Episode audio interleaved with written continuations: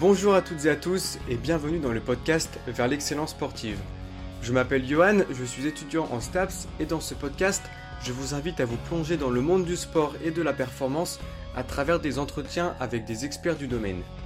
Dans ce podcast, nous aurons l'opportunité d'aborder divers sujets directement liés à la performance sportive, comme par exemple la préparation physique, la préparation mentale, l'entraînement, les blessures et encore d'autres sujets.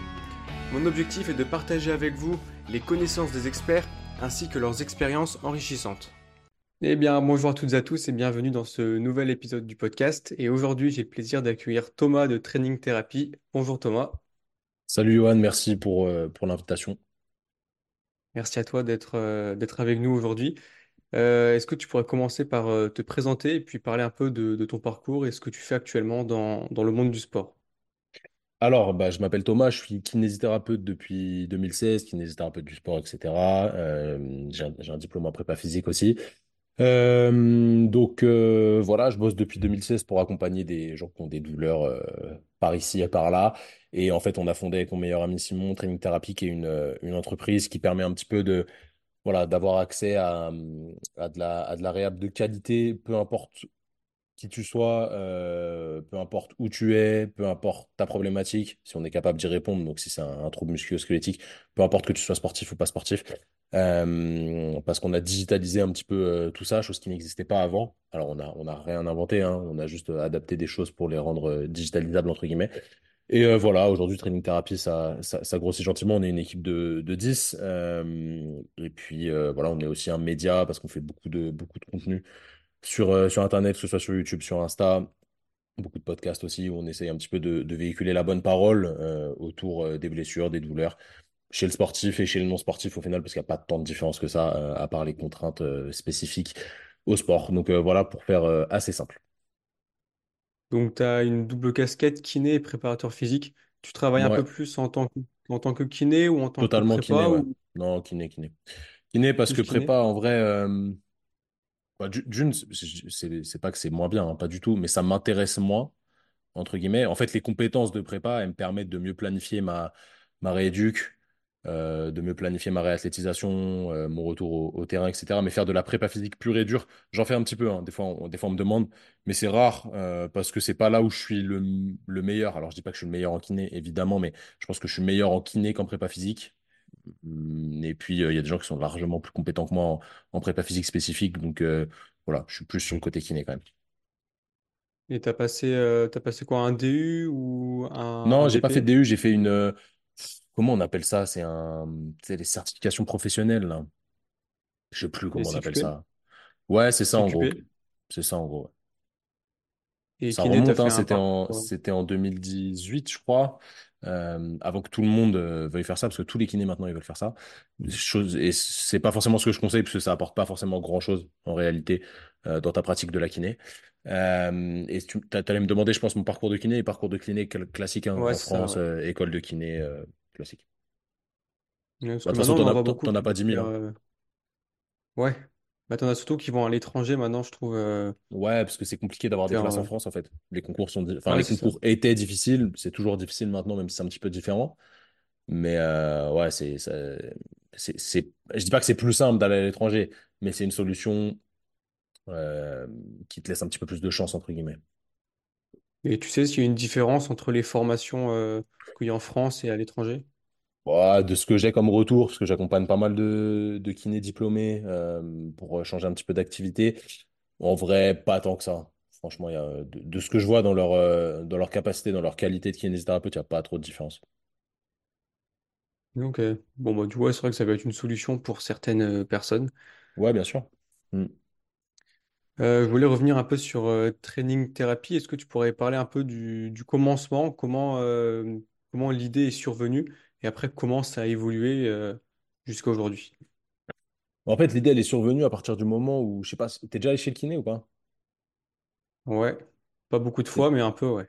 Ok, c'est, si, tu devais, euh, si là je te demande d'expliquer ce que, ce que tu as fait en séance de kiné, c'était quoi?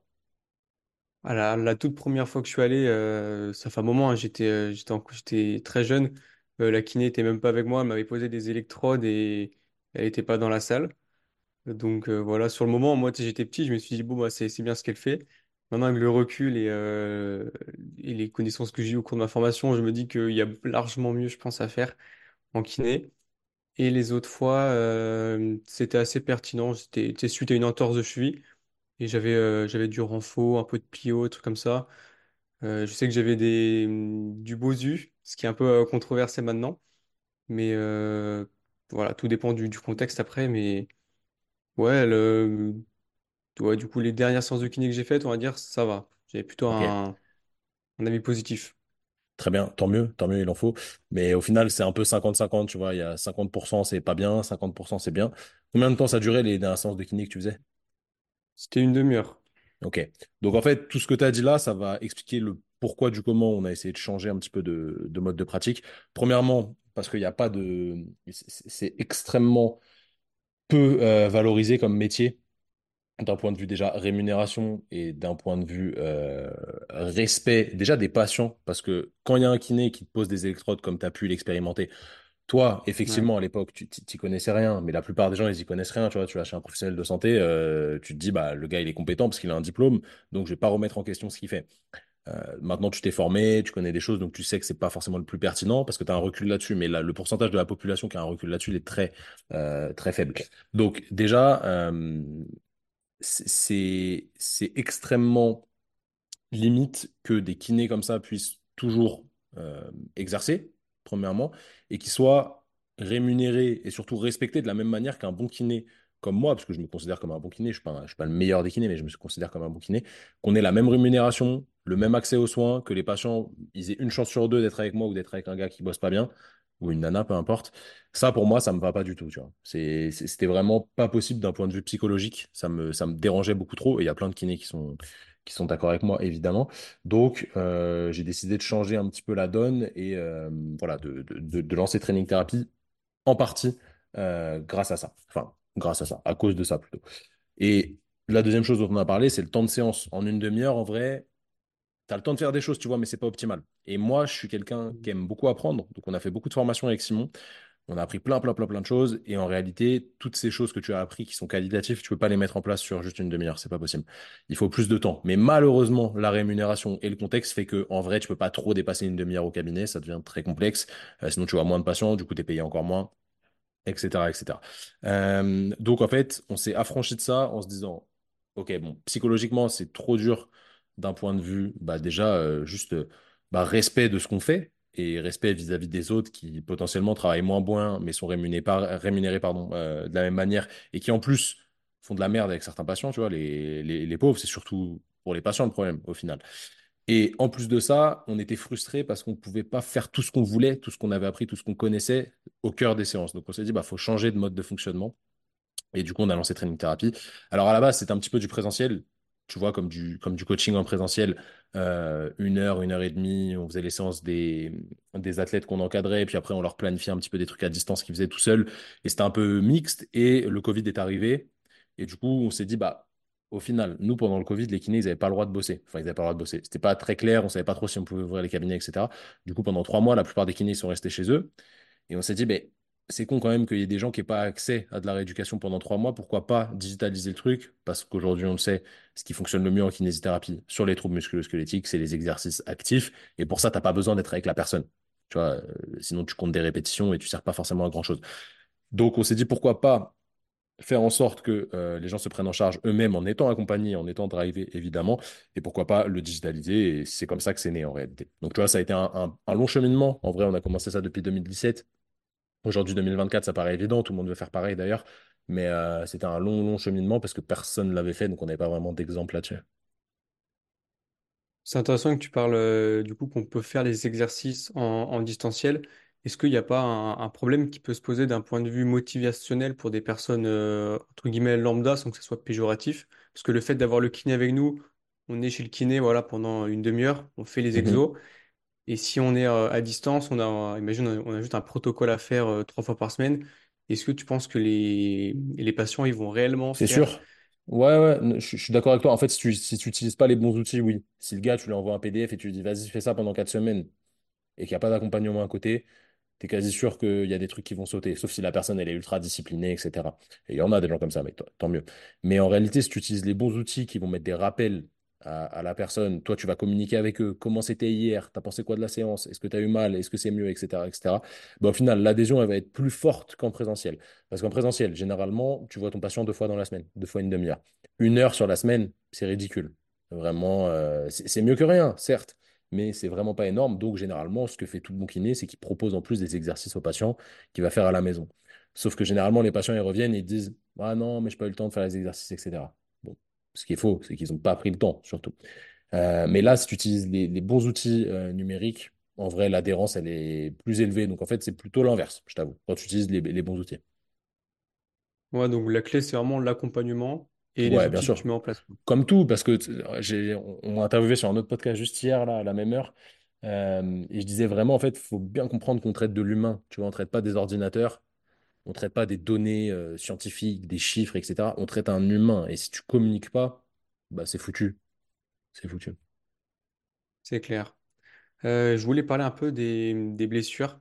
Mhm. le, je vais utiliser le terme prévention de blessures, mais bon, je le mets entre guillemets parce que bon, on ne peut pas réellement prévenir de blessures. Mais comment toi, tu aborderais du coup cette prévention de blessures pour des sportifs qui, qui ne sont pas blessés, ils ne se sont pas blessés, mais on veut euh, diminuer le, risque de blessure. Euh, quels sont les, outils que tu utiliserais ou, les stratégies justement que tu pourrais mettre en place? Il n'y en a que deux, il y en a que deux qui, qui sont qualitatives. C'est déjà euh, de bien gérer sa charge d'entraînement.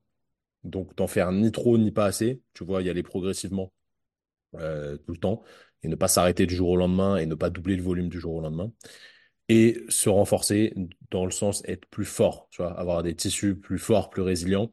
Il n'y a que ça qui fonctionne en réalité. Mais de toute façon, tu l'as dit, tu peux pas prévenir le risque de blessure. C'est pas parce que tu es très fort et que tu gères bien ton intensité que tu vas pas te blesser, mais tu diminues quand même les risques relatifs.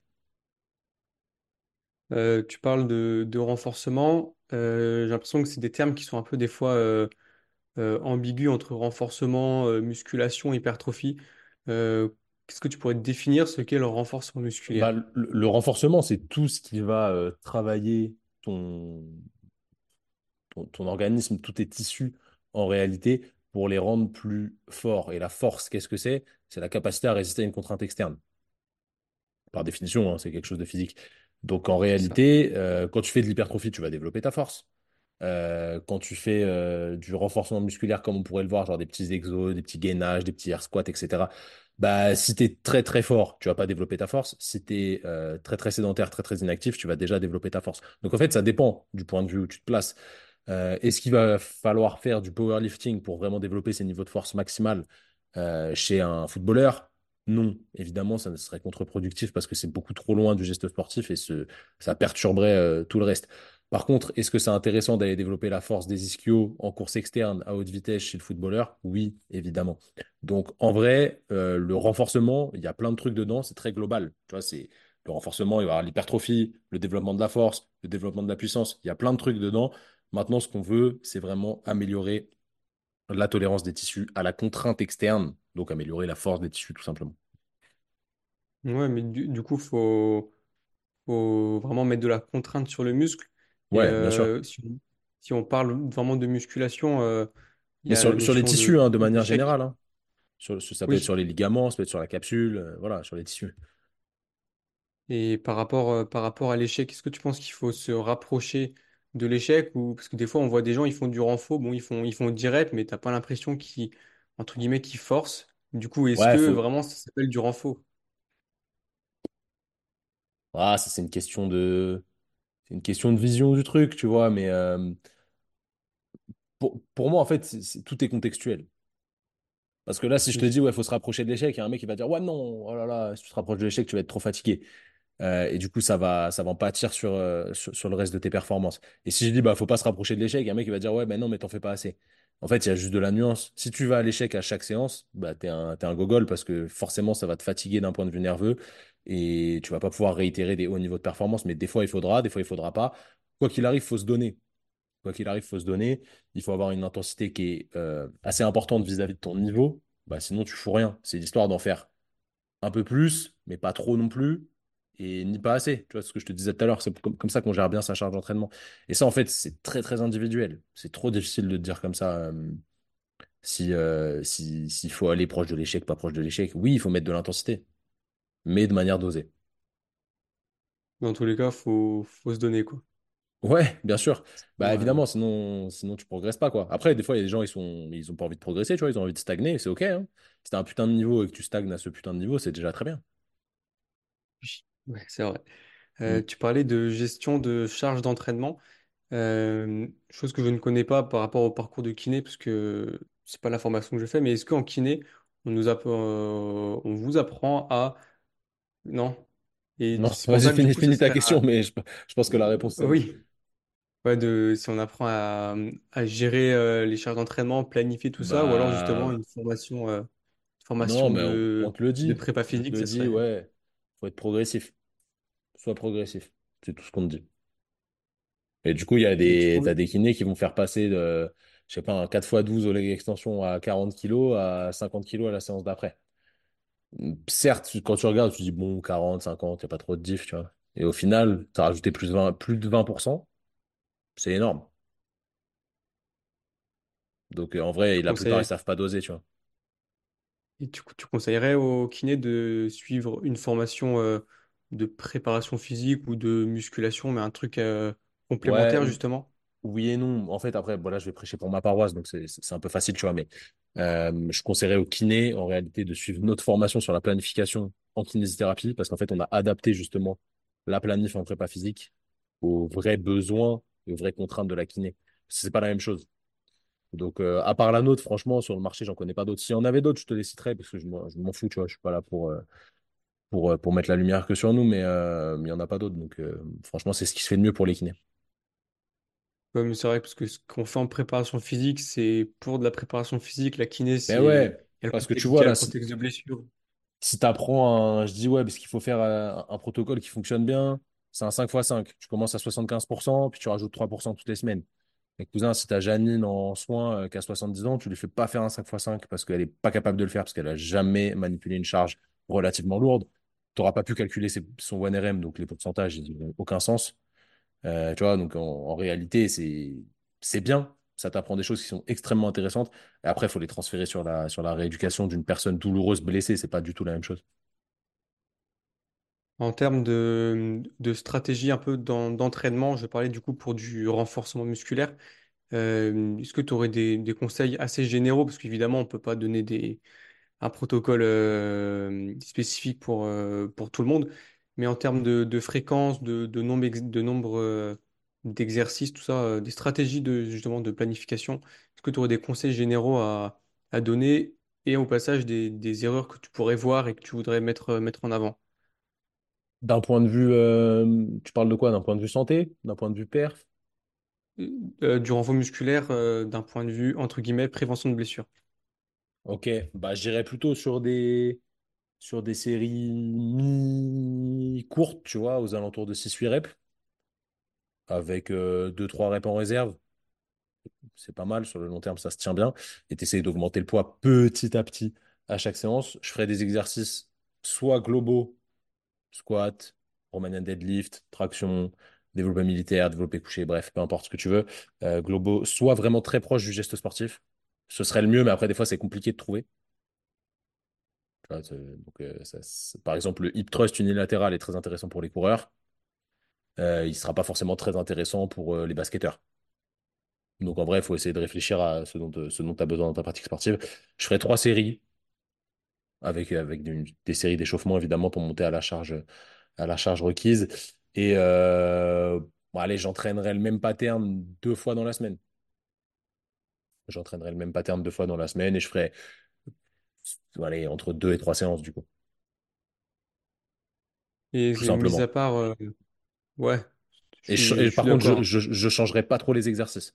Tu vois, les gens, ils ont tous tendance à se dire, vas-y, bah, je vais faire deux semaines de squat, deux semaines de fente, deux semaines de hip thrust. Ça, ça n'a pas de sens. Tu vois, il faut faire un an de squat, un an de fente, un an de hip thrust et c'est ça qui paye.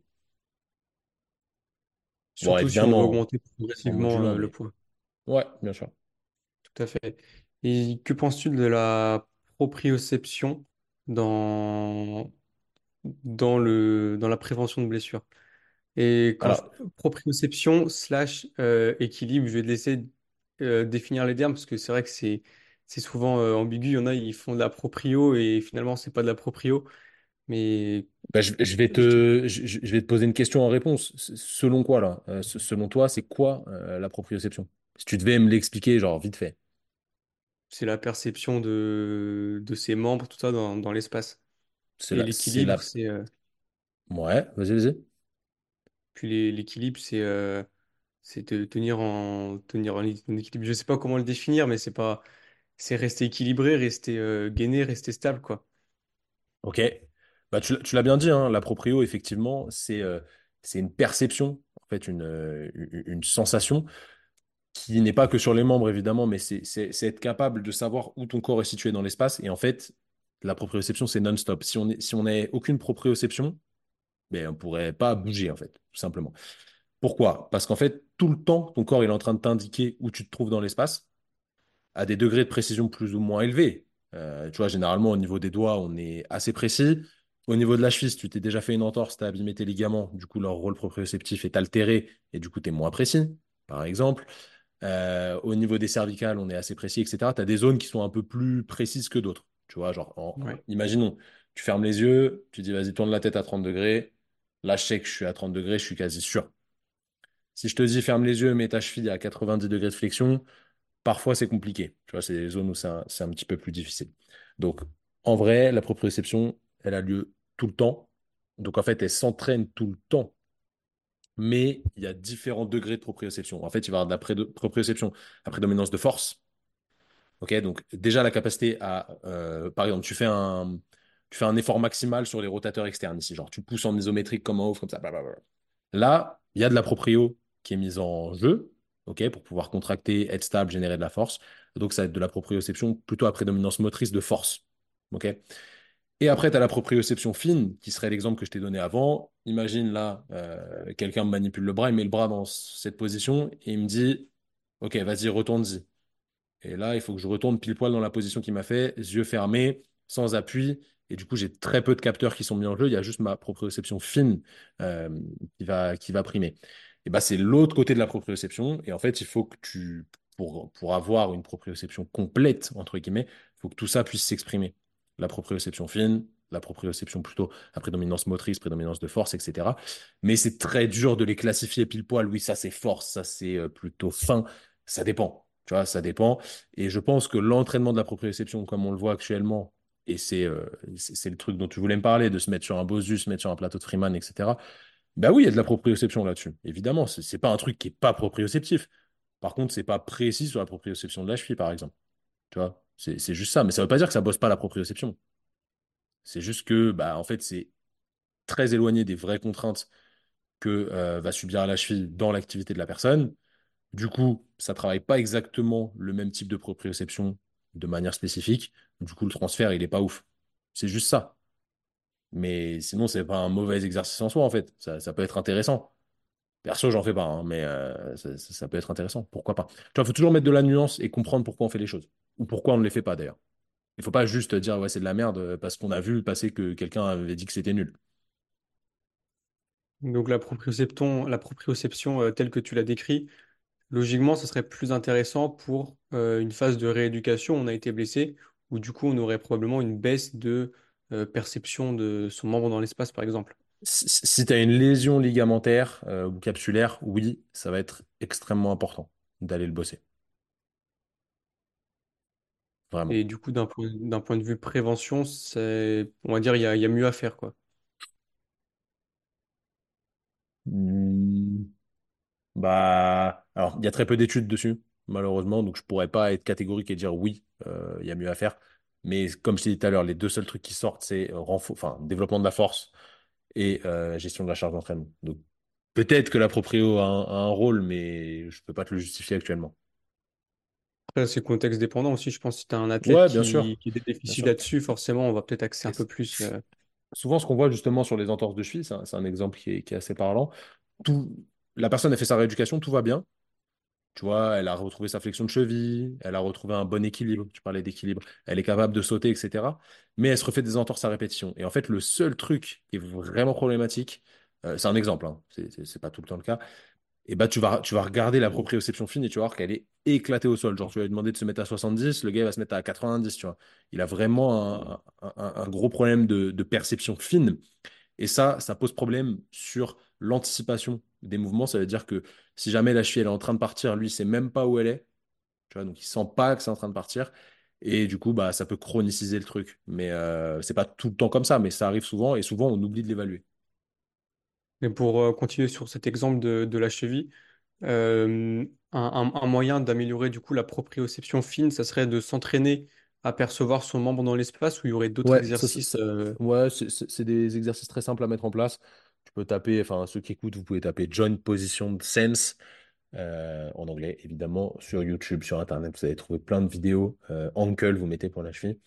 Et euh, vous allez voir plein d'exercices différents. La sensation de, mouvement, la sensation de position, etc. Il y a plein de trucs différents. Euh, ça, ça fonctionne plutôt bien. J'aimerais passer un peu sur le, genou, sur les blessures au niveau du genou, notamment au niveau du ligament croisé antérieur. Euh, et faire le lien avec le valgus euh, dynamique. Euh, je sais que moi, personnellement, dans ma formation, on m'a appris qu'un valgus dynamique signifiait qu'il y avait un risque plus important de, de lésion du LCA. Et je sais que j'ai vu passer des choses comme quoi le valgus dynamique, finalement, c'était pas, c'était pas forcément un risque. pouvait, le corps il pouvait s'habituer, entre guillemets, à, à ces positions des genoux et que c'était pas du coup forcément un risque de lésion du LCA. Je voulais avoir ton, ton avis là-dessus. T'as vu passer ça où? Euh, c'était sur un, c'est un kiné qui en parlait, j'ai plus le nom en tête, mais euh, voilà, c'était vraiment le valgus dynamique euh, en lien avec les lésions du LCA. Alors, est-ce, que- est-ce que tu sais déjà comment se fait un, comment se fait un croisé? Bah, dans une position de valgus dynamique, justement. Ok, pas tout le temps. hein. Pas tout le Pas tout temps, le mais temps. c'est dans, dans la majorité des cas, en général, c'est c'est ça. Ouais, plus ou moins. C'est, c'est, c'est pas forcément tout le temps un- un- ce, ce- ce- ce mécanisme-là. hein. Mais euh, c- c'est assez intéressant en fait de, de recontextualiser les choses. Si ton pied il est complètement bloqué, que tu fais une flexion, euh, rotation interne de hanche et bâillement du coup au niveau de l'articulation avec une translation antérieure du tibia, bah oui, ton croisé va péter. Ça, ça, ça c'est, t'en es quasi sûr parce que ça reste une structure passive, hein, qu'on soit clair. Donc si tu forces Ouais. là-dessus, genre imaginons tu fais une clé de genou à quelqu'un comme ça. C'est sûr, tu lui pètes le croisé, c'est obligatoire. Maintenant, je pense que, euh, en fait, tu vois, ça, ça c'est un problème. Je, je sais pas si tu allais me poser des questions sur les réseaux sociaux, mais c'est le problème des réseaux sociaux. Il y a des gens qui ne, ne contextualisent pas les choses. S'il y a quelqu'un qui rentre les genoux au squat, bah certes, il va pas risquer de se faire les croisés. Parce qu'il y a du enfin, il y a, y y a très peu d'ancrage euh, du pied, il n'est pas complètement bloqué. Euh, c'est pas non plus extrême avec euh, l'autre côté qui est complètement euh, verrouillé, etc. Donc, ça n'a pas de sens. Tu vois, ce- ce- ce genre de truc. Donc, ça ne veut pas dire que le valgus dynamique est mauvais ou le valgus dynamique est bon. C'est juste une question de contexte, encore une fois. C'est tout, dépend de. Oui, tu peux te faire un croisé avec un valgus dynamique. Euh, c'est pas parce que tu as un valgus dynamique quand tu cours ou quand tu fais du squat que tu vas te faire les croisés. Tu il n'y a pas de corrélation entre les deux, en fait. Le valgus dynamique, c'est juste un mouvement euh, combiné de, des, articulations du membre inférieur. En tout cas, c'est sûr, c'est pas là où tu produis le plus de force. Parce que ta voûte plantaire et sa fesse, euh, parce que tu es beaucoup sur les structures passives du genou, etc. Mais si tu entraînes ça régulièrement, les structures vont s'adapter, effectivement. Ça, je suis plutôt d'accord. Tout s'adapte de toute façon. Tu vois, si je m'entraîne à avoir la tête comme ça toute la journée, bah, au début, je vais avoir mal et petit à petit, je vais m'adapter. Et je vais être capable d'avoir la tête comme ça toute la journée. Est-ce que c'est bien? Bah, je suis pas convaincu que ce soit génial.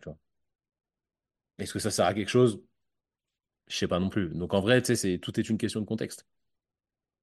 Donc, euh, on pourrait, si on voit quelqu'un qui a un valgus dynamique pendant des mouvements, des sauts ou quoi que ce soit, Ouais, genre en réception et tout. hmm.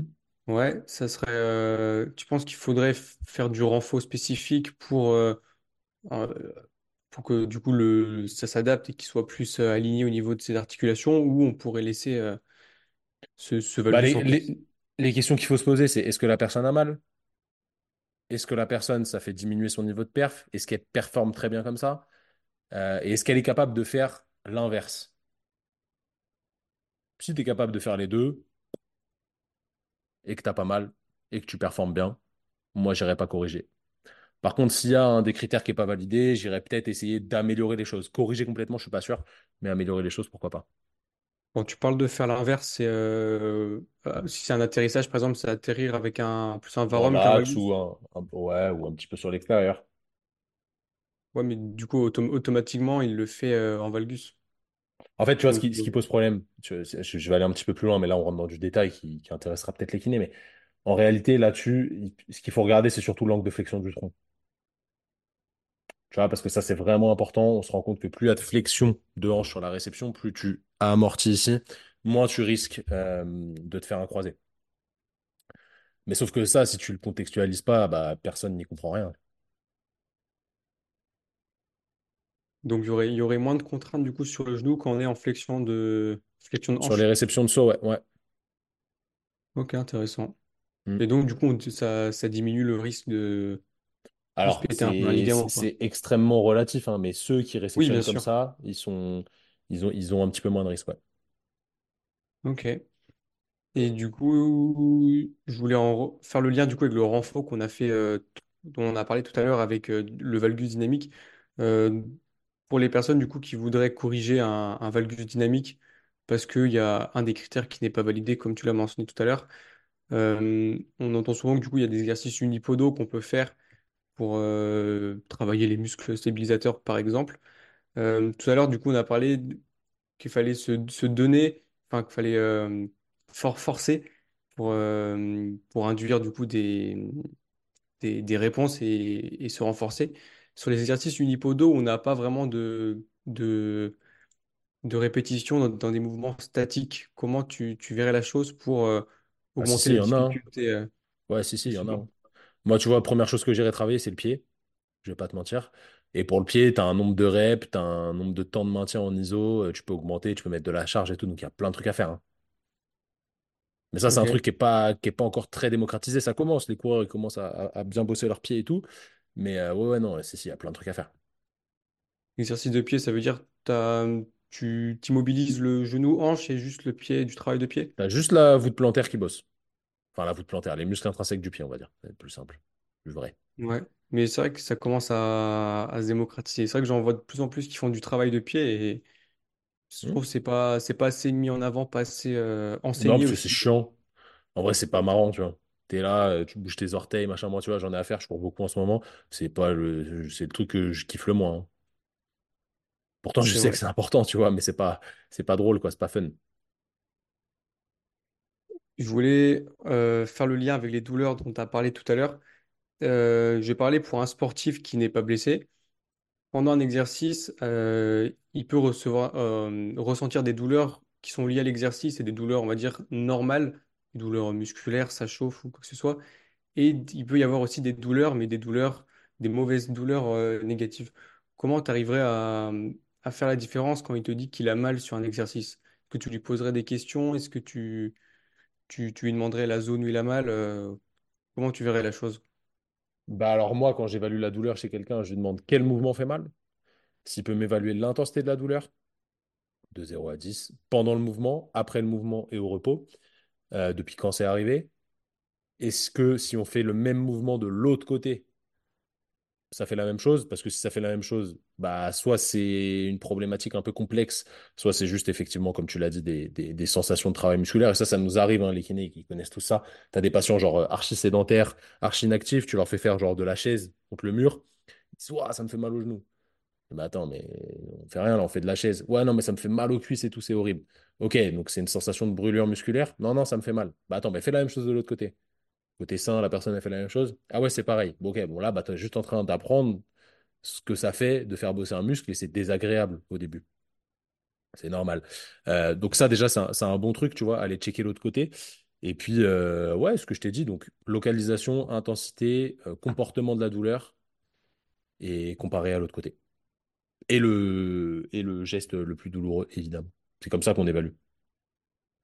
Et comment tu ferais pour euh, éduquer les patients à, euh, apprendre à, travailler avec la douleur pour euh, justement qu'il y ait des meilleures adaptations à la suite? Parce que là, il, il s'arrête quand il commence à avoir mal. Je pense que c'est aussi une, de l'éducation à, à faire en tant que professionnel de santé, leur dire, OK, ça fait mal, mais il faut continuer parce que c'est comme ça que tu vas progresser. Est-ce que tu as, des stratégies de, de- Ouais, ce serait- d'éducation? J'appelle ça de l'éducation. c'est d'éducation. En fait, là, si je commence à t'expliquer, ça va durer 40 minutes parce que c'est une séance qui me prend 40 minutes avec mes patients, euh, de leur expliquer ça. Donc, en gros, je leur explique ce que c'est que la douleur, est-ce que c'est grave, est-ce que c'est pas grave, à quoi ça sert, euh, comment la gérer, comment l'accepter, comment savoir quand c'est trop, quand c'est pas assez, et comment faire en sorte que euh, bah, on, on puisse l'adapter et se dire, OK, là, je la tolère, elle est acceptable, là, c'est trop, il faut que j'arrête. Euh, là, j'ai plus mal, je peux y aller, etc., etc. Donc, c'est vraiment de l'éducation, tu as tout dit, c'est de l'éducation thérapeutique, on appelle ça. Est-ce que tu as déjà eu des, des patients qui, c'était euh, c'était l'inverse, ils ont des douleurs, mais ils veulent même travailler. Euh, ça, c'est- Ouais, ouais, ouais, ça c'est, bah, je pense qu'en général, c'est plus des sportifs parce qu'ils veulent, ouais, veulent continuer. euh, ouais, bah, tu vois, moi? Moi pff, en fait, ça dépend. Au final, on sait qu'il y a pas, c'est pas très grave, tu vois. Que la personne, elle est 7 sur 10 de douleur pendant l'exercice de rééduc ou qu'elle est zéro sur 10 sur le long terme, ça changera pas forcément grand-chose. L'important, c'est la manière dont elle le tolère. Euh, moi, je suis typiquement le genre de patient, moi-même, où si je vais en séance de rééduc avec toi et que j'ai pas mal, bah, malgré le fait que je sais que sur le long terme, ça ne change pas grand-chose, bah, je vais pas être satisfait. Parce que moi, mes croyances font que j'ai besoin de sentir la zone bosser, tu vois, et me dire, ouais, c'est bien, on est dessus. Euh, Janine, 70 ans, elle, ça sera sûrement tout l'inverse. Elle veut pas avoir mal. Et c'est OK, tu vois, tu peux faire les deux. Tu peux être efficace avec les deux. Aujourd'hui, on sait qu'il n'y a pas trop de différence. Une safe zone, tu vois, ce serait aux alentours de 3, 4 sur 10 pendant les exos et pas de douleur après, pas de douleur le lendemain matin, du moins pas de douleur qui a empiré. Euh, pas de gêne pendant la nuit. Et euh, ouais, tu as tout type de patients. Tu as des patients kinésiophobes qui ont très très peur de bouger. Et tu as des patients qui sont, à l'inverse, provocateurs de la douleur. Et eux, il va falloir les driver, les freiner un petit peu, tu vois. Et les autres, plutôt les encourager. Donc, tu sais, ça dépend. Tu as tout type. Ok, intéressant. Euh, je voulais aussi parler des, euh, de la thérapie euh, manuelle au Mhm. sens assez large. hein. Je ne vais pas rentrer dans les détails parce que c'est pas, c'est pas ce que je fais. Euh, est-ce que tu as, recours à des thérapies manuelles, toi, en tant que kiné? Alors, plus maintenant, parce que je bosse plus au cabinet, donc je vois plus les patients. Mais avant, ouais, bien sûr. Et parce que souvent, les, les, les patients, ils viennent, euh, euh, ils se disent, ouais, avec un massage, euh, ça, ça va aller mieux. Est-ce que, est-ce que tu pourrais expliquer un peu les, on va dire, les avantages et les inconvénients de, de la pratique, euh, de la pratique manuelle? Mais, et Alors, les idées euh, reçues, et les idées reçues au passage, parce que je pense qu'il y en a pas mal. en fait, l- la première idée reçue, c'est le fait que ça va moduler euh, le tissu, tu vois, genre euh, remettre une vertèbre, remettre ça en place, etc. Ça, c'est impossible. C'est clairement impossible. Par contre, ça module la douleur. Ça, c'est effectif, tu vois. Une manipulation, un massage, peu importe, ça diminue les niveaux de douleur. Là-dessus, il n'y a, a plus rien à dire, on le sait. Donc, c'est intéressant. En fait, c'est un outil parmi tant d'autres. En kiné, en fait, on a une grosse caisse à outils. On a plein d'outils différents. On va avoir le renfo et dans l'outil du renfo, imaginons que le renfo, c'est un tournevis. Et ben, tu vas avoir un tournevis cruciforme qui va être l'isométrie. Tu vas avoir un tournevis plat qui va être euh, l'excentrique supramaximal, etc., etc. Donc, tu vois, tu as plein euh, d'outils différents. Et de l'autre côté, tu vas avoir les marteaux, genre la thérapie manuelle, euh, où tu vas avoir le massage, le dry needling, les trigger points à la main, la manipulation. Bref, il y a plein de trucs différents. Et après, tu as encore d'autres trucs. Je te prends par exemple les clés, tu vas le tape, les straps, peu importe, plein de trucs différents. Et en fait, ce qu'il faut savoir faire, c'est prendre le bon outil au bon moment pour la bonne personne. Tu vois, si tu me dis, vas-y, ben là, euh, j'ai un clou à mettre dans le mur. C'est bien si je prends un marteau quand même, ça va être plus efficace. Si je prends un méga marteau, bah, je vais défoncer le mur en même temps, mais le clou, certes, il va se mettre, mais ça va pas être ultra précis. Si je prends un petit marteau bien précis pour le clou, ce sera mieux. Si par contre je prends un tournevis, certes, si je retourne le tournevis et que je tape un peu avec, je vais pouvoir rentrer le clou. mais il va rentrer quand même de manière moins efficace que si j'avais pris le marteau. Donc en fait, il faut jongler, trouver le bon outil au bon moment euh, et ne pas attendre qu'un outil soit miraculeux. Tu vois, ça dépend du contexte, ça dépend de la personne, ça dépend du pourquoi, du comment, et tu adaptes les choses euh, de cette manière-là. Mais la thérapie manuelle, oui, c'est très intéressant. Et si je devais faire un résumé, ça devrait euh, aller être peut-être 20% euh, de ce que te propose ton kiné. 80... En, gros, tu devrais avoir 30% d'éducation thérapeutique, vraiment expliquer aux gens, etc. 50% de travail actif, si ce n'est plus, et euh, 10-20% de, de manipulation. Enfin, de manipulation, de, thé- de thérapie manuelle, pardon. Ouais, c'est intéressant la métaphore que tu fais avec euh, la caisse à outils. Je pense que ça va permettre à certaines personnes de mieux comprendre un peu le comment un kiné fonctionne finalement.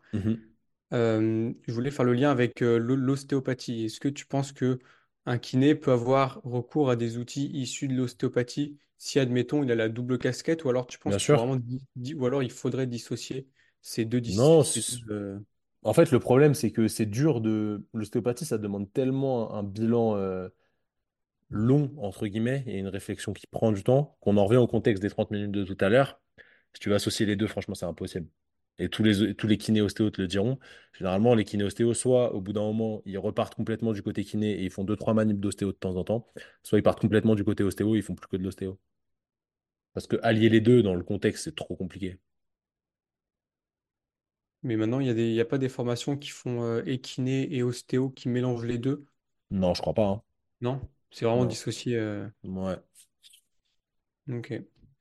Euh, tu as parlé là de, de l'importance du coup de, des différents pourcentages, le renfort, tout ça. Est-ce que tu penses que c'est les clés pour être un bon kiné? Et de manière Oui. générale, et de manière générale, pour toi, qu'est-ce qu'un qu'est-ce qu'un bon kiné?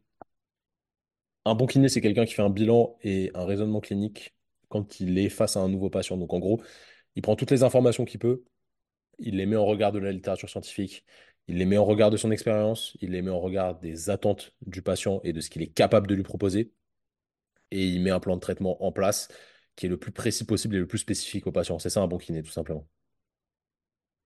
Pour les personnes qui souhaiteraient devenir euh, kiné ou un professionnel du monde euh, du sport ou de la santé, est-ce que tu aurais des, alors soit des, formations à conseiller, euh, des formations à dire complémentaires à un diplôme de, kiné, ou des, d'autres outils, je sais pas, des, podcasts écoutés, des livres, tout ça, pour s'enrichir davantage et accumuler d'autres connaissances.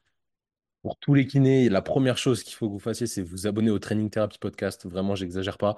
C'est un podcast qui sort une fois toutes les deux semaines où on traite d'un sujet très précis en kinésithérapie, où on met de la nuance euh, à chaque fois pour pas avoir qu'un son de cloche, parce que pour nous, c'est important euh, de pas être complètement biaisé. Donc ça, c'est gratuit et puis voilà, ça, apporte beaucoup, beaucoup de valeur.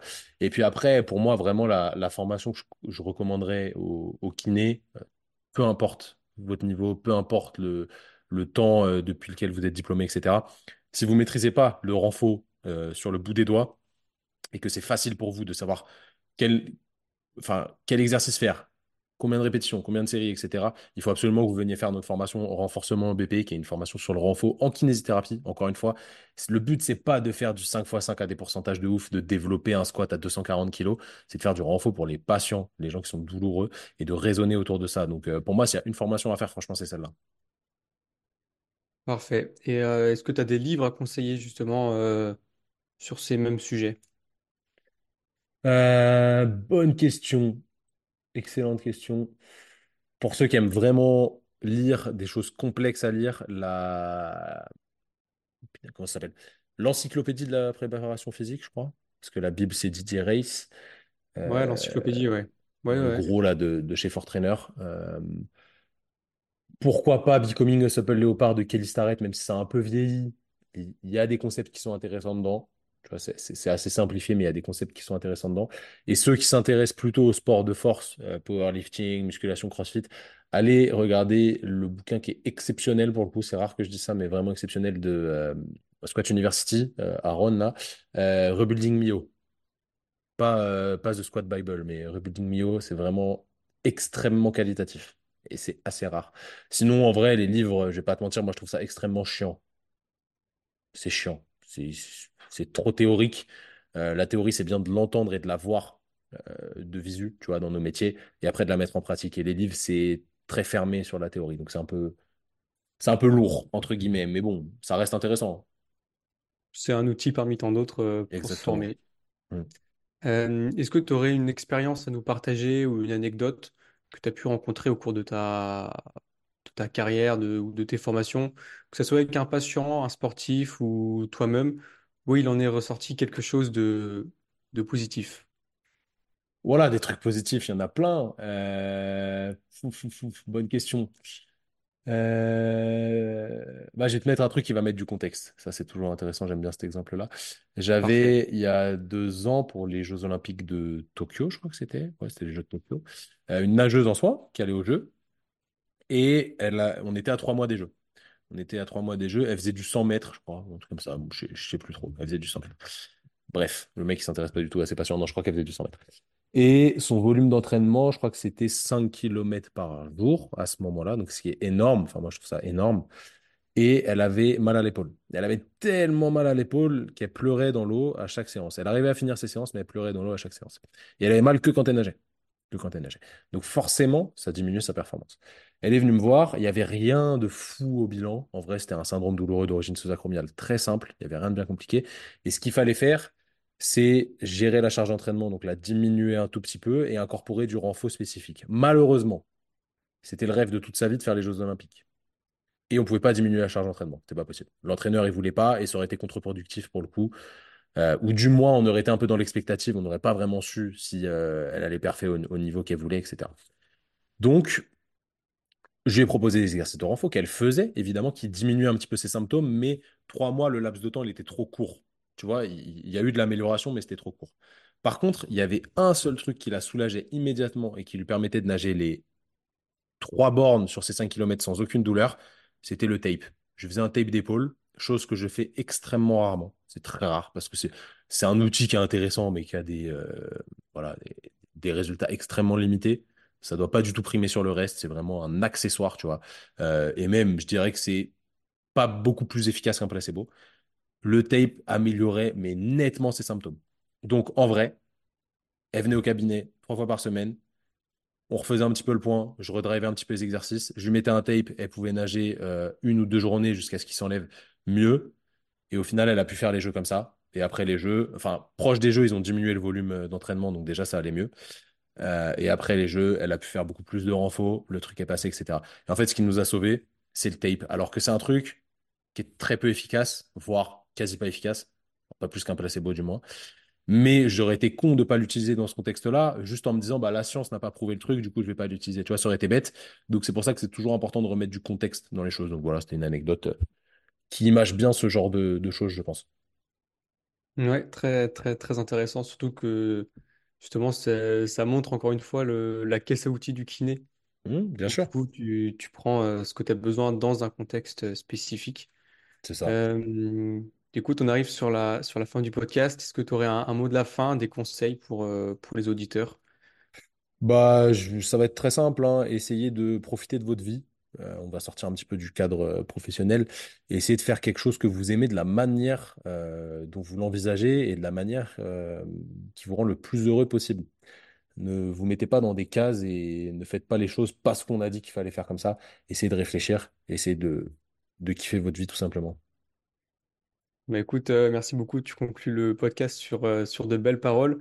Je te remercie d'être intervenu sur, sur le podcast. Merci pour les conseils que tu as pu partager. C'était un plaisir. Ben, merci à toi pour l'invitation. Avec grand plaisir. Eh ben, écoutez, euh, merci aux auditeurs qui sont restés euh, jusqu'ici. Vous pouvez du coup retrouver Thomas sur Training Therapy, tu l'as dit, sur d'autres réseaux aussi peut-être. YouTube, Insta, TikTok, euh, les podcasts, enfin bref, partout, on est partout. Parfait. Je mettrai les liens dans, dans les, dans la description du podcast. Et je vous dis à bientôt pour un nouvel épisode. Ciao, ciao. Salut! J'espère que cet épisode vous a plu. Si c'est le cas, je vous invite à vous abonner, partager l'épisode et laisser une évaluation au podcast. N'hésitez pas à me faire des retours en commentaire pour faire évoluer le podcast. Vous pouvez retrouver le podcast ainsi que l'invité euh, sur les réseaux avec les informations en description. Merci pour votre écoute et je vous dis à bientôt pour un nouvel épisode.